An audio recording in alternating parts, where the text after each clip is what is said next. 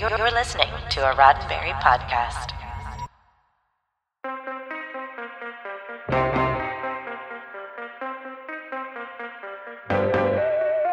I'm Ryan Myers, and this is your Sci Fi 5 Five Minutes of Science Fiction History for September 28th. If you wish to make a sci fi podcast from scratch, you must first invent the universe. Such is the paraphrased wisdom of Carl Sagan from the incredibly influential show Cosmos, which premiered on this day in 1980. Okay, he was talking about apple pie and not podcasts, but it still works. Cosmos, also known as Cosmos A Personal Voyage, started in the late 70s as the vision of Greg Andorfer and Chuck Allen, the director of program development and program director, uh, which sounds redundant, but they aren't, at KCET, a public broadcasting service station out of LA. See, the 70s were huge for science fiction and anything space related because of syndicated Star Trek, Star Wars, Close Encounters, NASA launches, and so on. So Greg and Chuck knew the public was clamoring for anything to do with space. So they figured the time was right for a space science and astronomy show that they would call The Heavens. Problem is, they didn't have a host. Sure, space was interesting, but once you started to get into the facts and numbers, it could get boring pretty quickly, and people would tune out, figuratively and literally. But then they happened to be watching The Tonight Show when a guest caught their eye.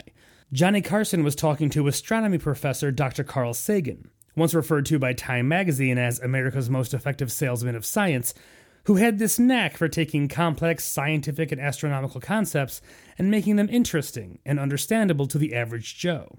They had found their missing piece. With Sagan on as host and writer, they spent the next three years producing the show, ultimately renamed Cosmos, shooting in 12 countries and costing $8 million, which was unheard of for a PBS show. And then on September 28, 1980, the world met Cosmos. How did it do? Well, I feel like you already know the answer to that, but we'll get into the legacy of Cosmos right after this.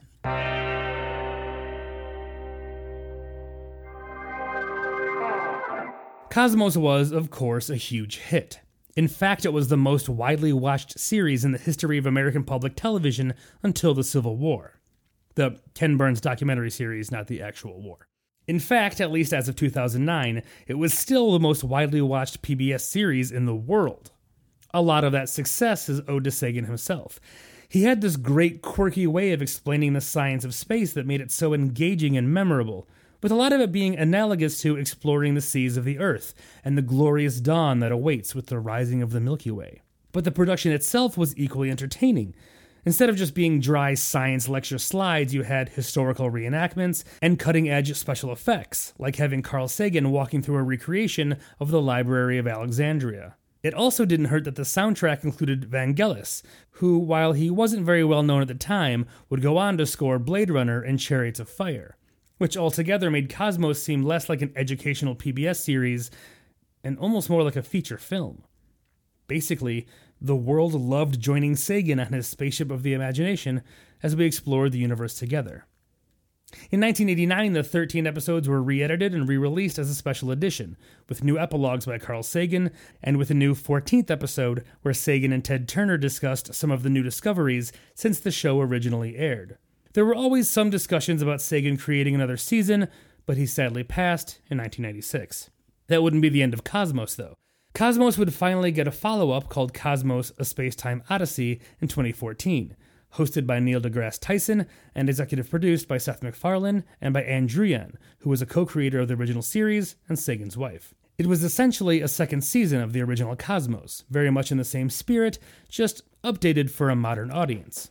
And in 2020, Tyson would host another series of episodes, this time called Cosmos Possible Worlds. Ann Druyan has said there's even a fourth season in the works once that very earthly problem of a pandemic is out of the way.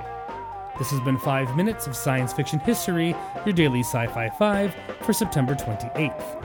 Sci Fi 5 is produced by Roddenberry Entertainment, executive producer Rod Roddenberry.